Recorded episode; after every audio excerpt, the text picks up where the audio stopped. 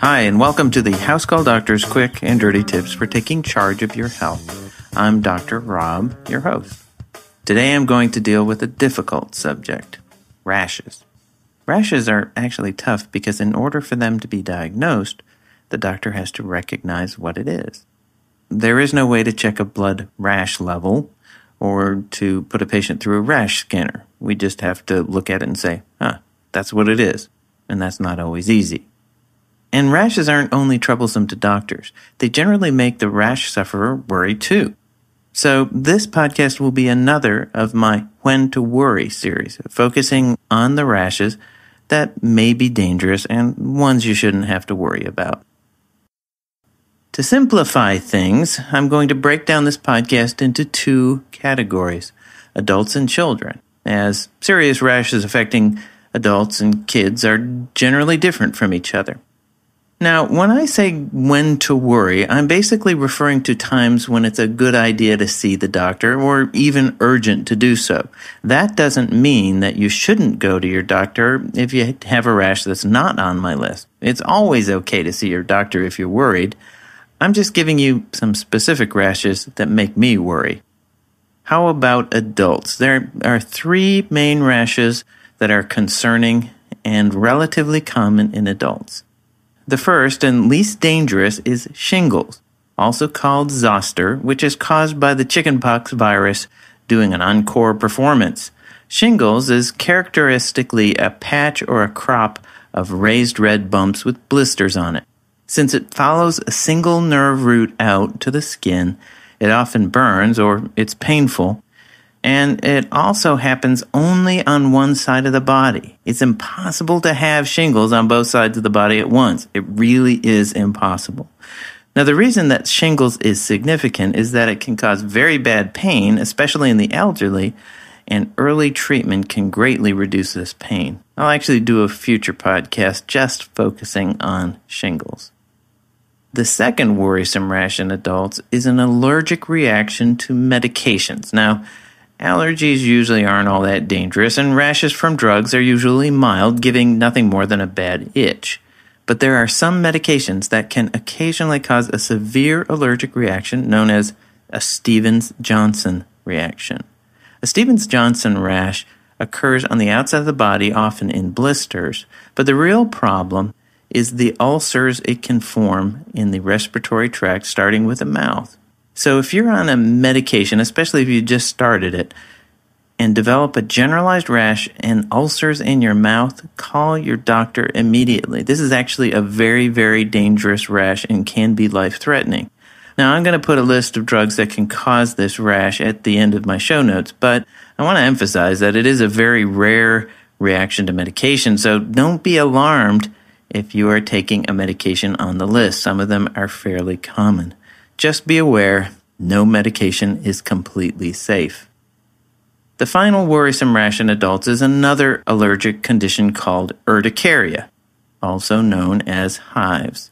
Urticaria is a rapidly spreading itchy red rash that can move around, appearing and disappearing all over the body.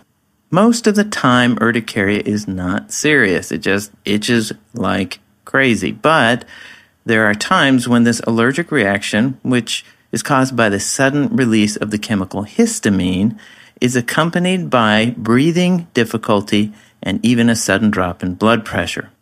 Now, this is what people with peanut allergy or allergic reactions to bee stings can die from. The rapid onset of hives, especially if it's associated with dizziness and or difficulty breathing, should prompt you to seek immediate help. Since it's caused by sudden release of histamine, taking an antihistamine like Benadryl can lessen the rash and actually buy you some time when you get some help. So if you do take a moment to take a little Benadryl, it can actually help you. So now we're going to move on to the rashes in children. Now, children can have any of the rashes that I mentioned prior to this, but there's a few specific ones in kids that can be really scary, especially ones that are associated with fever.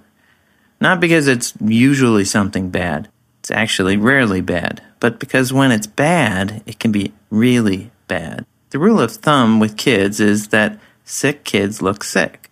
The child who's playing happily usually doesn't have a serious problem, but one who's lethargic or acting significantly out of character is definitely more worrisome. Now, the most scary infection of all, in my opinion, is a bacteria infection caused by the organism called meningococcus. There are three reasons that this is really scary.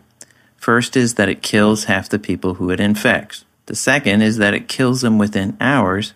And the third is that it infects mainly healthy children, teens, and young adults. The good news is that this is rare and that there's an immunization now that can prevent it. We're actually currently giving this to middle school age kids or older, but it's likely that it will shift to be given to infants soon. The classic sign of a meningococcus infection is a fever with a rapidly spreading rash that turns into purple bruising. I'll put a picture in the transcript. If you see this, don't go to your doctor. Go to the emergency room immediately. Now, the second childhood rash I want to talk about is toxic shock syndrome. And again, this can actually happen in adults as well. Toxic shock is a condition that is caused by the toxins from staph or strep bacteria and it can happen in both adults and children. It resembles a peeling sunburn and is associated with fever and a low blood pressure. Most people associate this with tampon use, but it can occur as a result of skin infection caused by staph, and it is a little more common in kids than in adults. And finally, a blistering rash on an infant can signify an infection with the herpes virus, either gotten from mom in the birth process or from adults with herpes that can cause cold sores. This infection is actually very, very dangerous in infants and should prompt immediate attention. If you see a blistering rash on an infant, even if it's just localized, this should prompt you to see your doctor immediately.